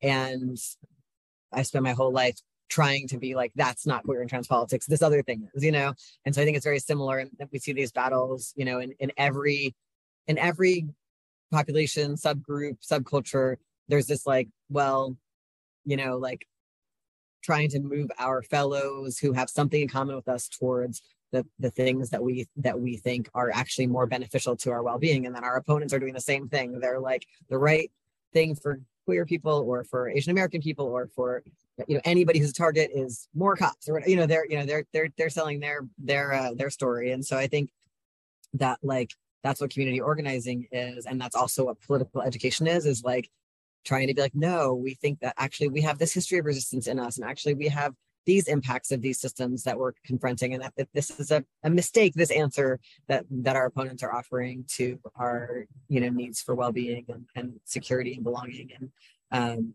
survival. And so i think that that um, is so much like what this whole conversation is about ultimately and like ultimately the people we are best able to influence are those who are closest to us like that's i notice this a lot when i meet um, people who are just trying to organize, they imagine that they want to reach people who they don't know at all, who are nothing like them, and that that'll change things. And I'm like, actually, the, the people we can really change are the people who who share anything with us, our faith, our neighborhood, our you know, um, you know, any part of our background, any part of our identities. Like that's where we can our our occupation like that's who we can reach people who we already have some kind of access or contact with and that's who's like we're going to understand each other the most when we try to do political ed. We have some kind of shared reference points and so i think that's the same kind of thing about like um like influence. Like this is like this is these are battles about ideas and about actions. We're all trying to mobilize each other to like you know hopefully like do stuff to that um that we think is is beneficial and that takes collective action so we need everybody. Um so yeah i hope that's useful that's like that's what your thought your question made me think about Thanks, Dean. Um, I would just say I, am against unity. Um, so I think I, I want to start there. I don't believe in it. I don't think it's achievable. I don't know why I want to be unified with random people that I have zero in common with. I am pro solidarity, which is different, and not solidarity as a market exchange, as uh, Robin DG Kelley says, right? Like that I am pro uh, figuring out strategic alliances over time and coming together and then breaking up. I think that's how the world operates. I don't think we need unity and I don't think we need to strive for it. And I think striving for it will just make you very miserable. because if you're let's give the chinese american example that you talked about kimberly uh, you know how different is the chinese american community internally?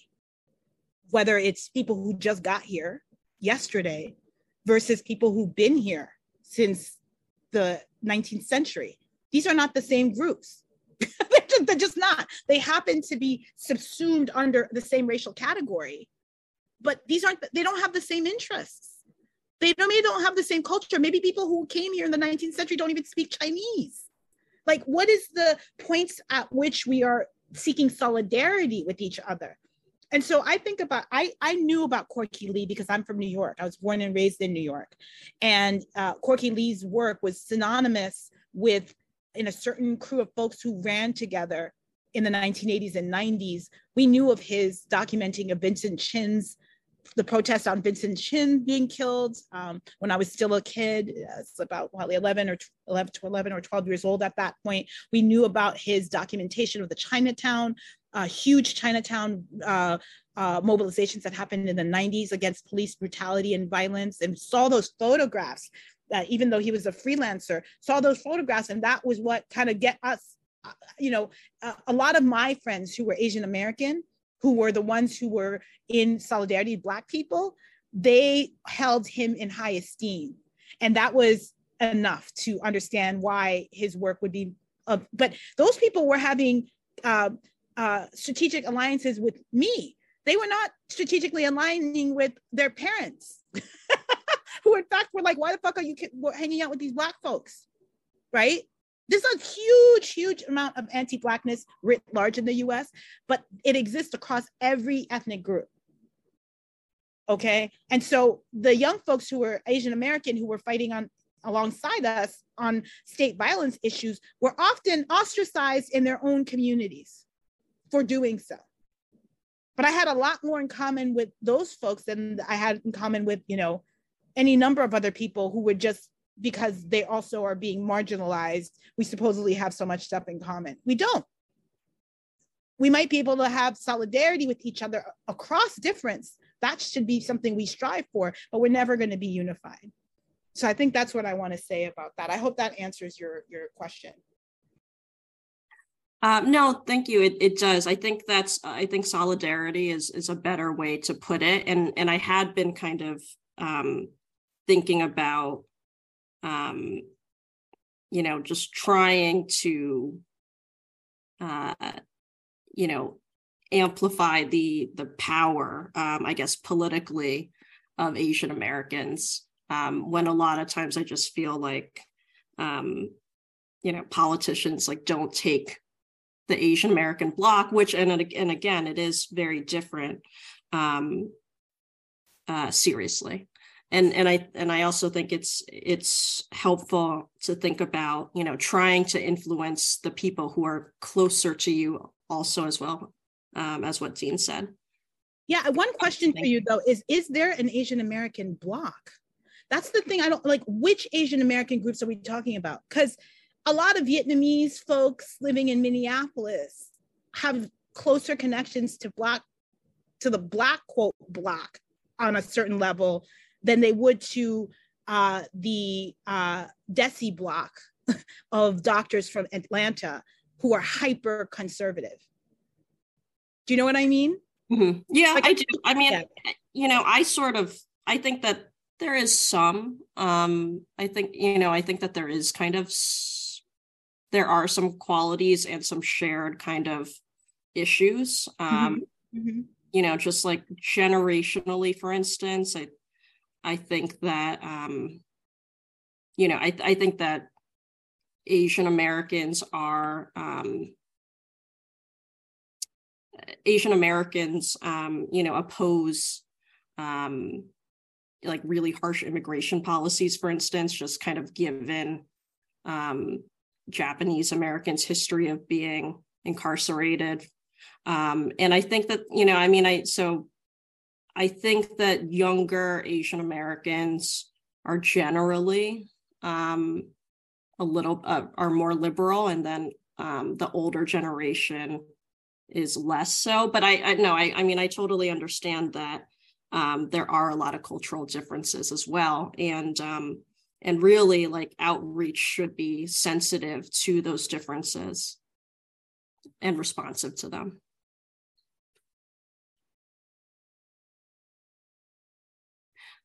um, i also just kind of uh, I, I, also just kind of wanted to ask um, both of you um, just any kind of general thoughts about TikTok because I feel like, well, I don't use it very much. Um, I do kind of get the sense that it's kind of like the medium equivalent of blogs right now.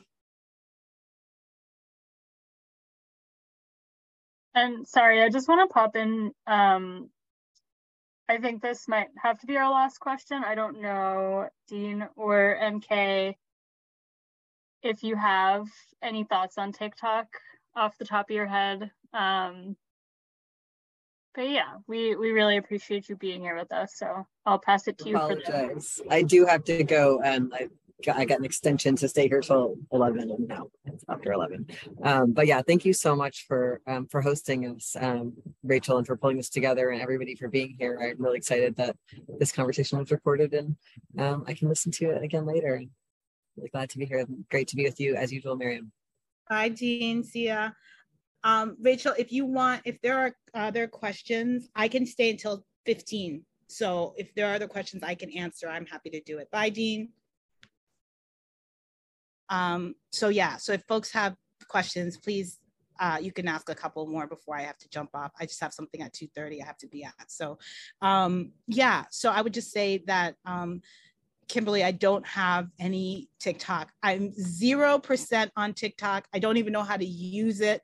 I hope it stays that way. It seems like a platform that is very dynamic right now um, you know, obviously using a lot of video and stuff like that. I know it sells a lot of books for people.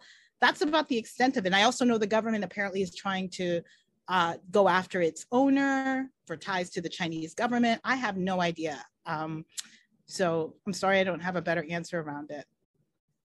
I think um, I'm not sure if this is noteworthy, but I think MK's phone can't even access TikTok. I don't even no. know if there are other ways to access TikTok. But... I know. I can't access TikTok, everybody. So just FYI you. yeah. Um, honestly, I feel like talking about cell phones could have been a whole other topic. Uh, Dean has actually written, or, you know, like really old blog posts about um, being against high tech cell phones or just cell phones in general. And it is, it's really interesting to reflect on how that used to feel possible, but now um, we use cell phones for so much. But MK is somebody who doesn't really use a cell phone for much. Exactly. Exactly. And I've been made fun of about this for many years by younger folks I'm in community with. And you know what? Whatever. I'm not going to be as surveilled as you all are. and also, people know if they need to reach me, they actually have to call me or email me. So it makes me less accessible. And you, oh, Karen, go for it. Thank you. Hi. Yeah, um, I do have a question, and thank you so much for coming to speak with us. Um, my question is kind of around the issue of anonymity, I guess, in general, which I feel like has, I have like several questions around it, or I feel like it goes in very different directions because I really love what you were both saying about like that the anonymity can sort of make you free to sort of muse about things you might not be free to talk about. And there's certainly, speaking of surveillance, concerns around people like coming for you like doxing is an issue that i was like talking about one of my classes recently and like how it kind of raises these questions around like speech and making more speech and then also the potential for people to kind of harm. And um i was actually i've i've read some of your work i will say. And i was actually i'm someone who has liked to be like anonymous. Like i was a vocal performer for a long time and i had like a fake a different version of my name that i would use for that. And like um but i was really moved by what you had written at some point about coming to at, to attribution more for yourself that people had encouraged you to think about attribution as a way of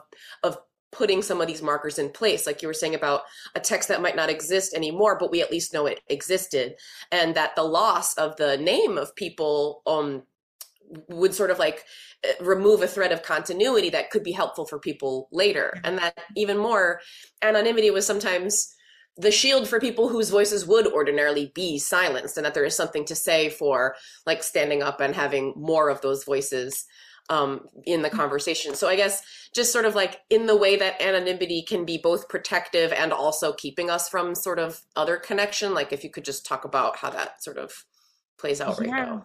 Yes, yes. Thank you, Karen. Um, I um, yes, I've had a very fraught relationship with uh, a public uh, presence in the world. Um, I grew up uh, through movement, being taught by people who told us all and drilled it into us. It was organizers in the back, leaders on front. And you, as an organizer, were a background player, and the leaders that were cultivated were the ones who took step forward. Um, and those leaders had to be the people who were most impacted by the various things that you were fighting on. So I really, it was drilled in me. Um, I also heard a lot about uh, COINTELPRO and, you know, surveillance and the fact that, you know, all the people, if you're always up front, you're not only going to be more vulnerable to being uh, taken out, but you also are in a position where you're going to have to worry about things in a different kind of way. So I grew up in that world. And I also grew up in the world where, as you I mentioned to you all before, I was a zinester from a young age where DIY culture was really like non-attribution. It was you know you just kind of use what you use it didn't matter who made it it was like information activism at its finest you know? And um, so I, I grew up in those cultures and those cultures made so I, I just was doing my work. I was just doing my work constantly in the background. I was making all this stuff i wasn't putting my name on it. I was creating all this stuff.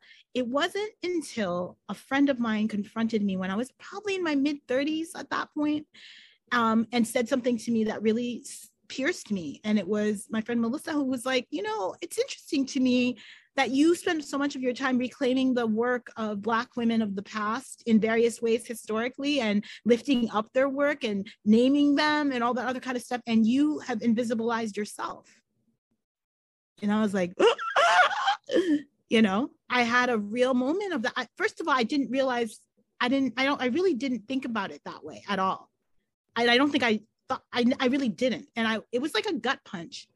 I mean, not only that, but you know, she's a very good friend of mine of long standing and she's white. And this also had an impact on me. Um, for lots of reasons, which I won't I won't get into. Uh, not because it hurt me in any kind of way, but I was like, hmm, like I, I do probably have a responsibility, particularly to a lot of young people that I support in developing their leadership. Um, if I'm kind of erasing myself from the those lineages and that what you read about uh, you talked talked about Rachel around the kind of genealogies of of art you know of struggle. Like I they know me and they know what I meant to them but no my work isn't going to be visible to them. They won't be able to discover it. They don't know the, all the curriculum I've written without putting my name on it.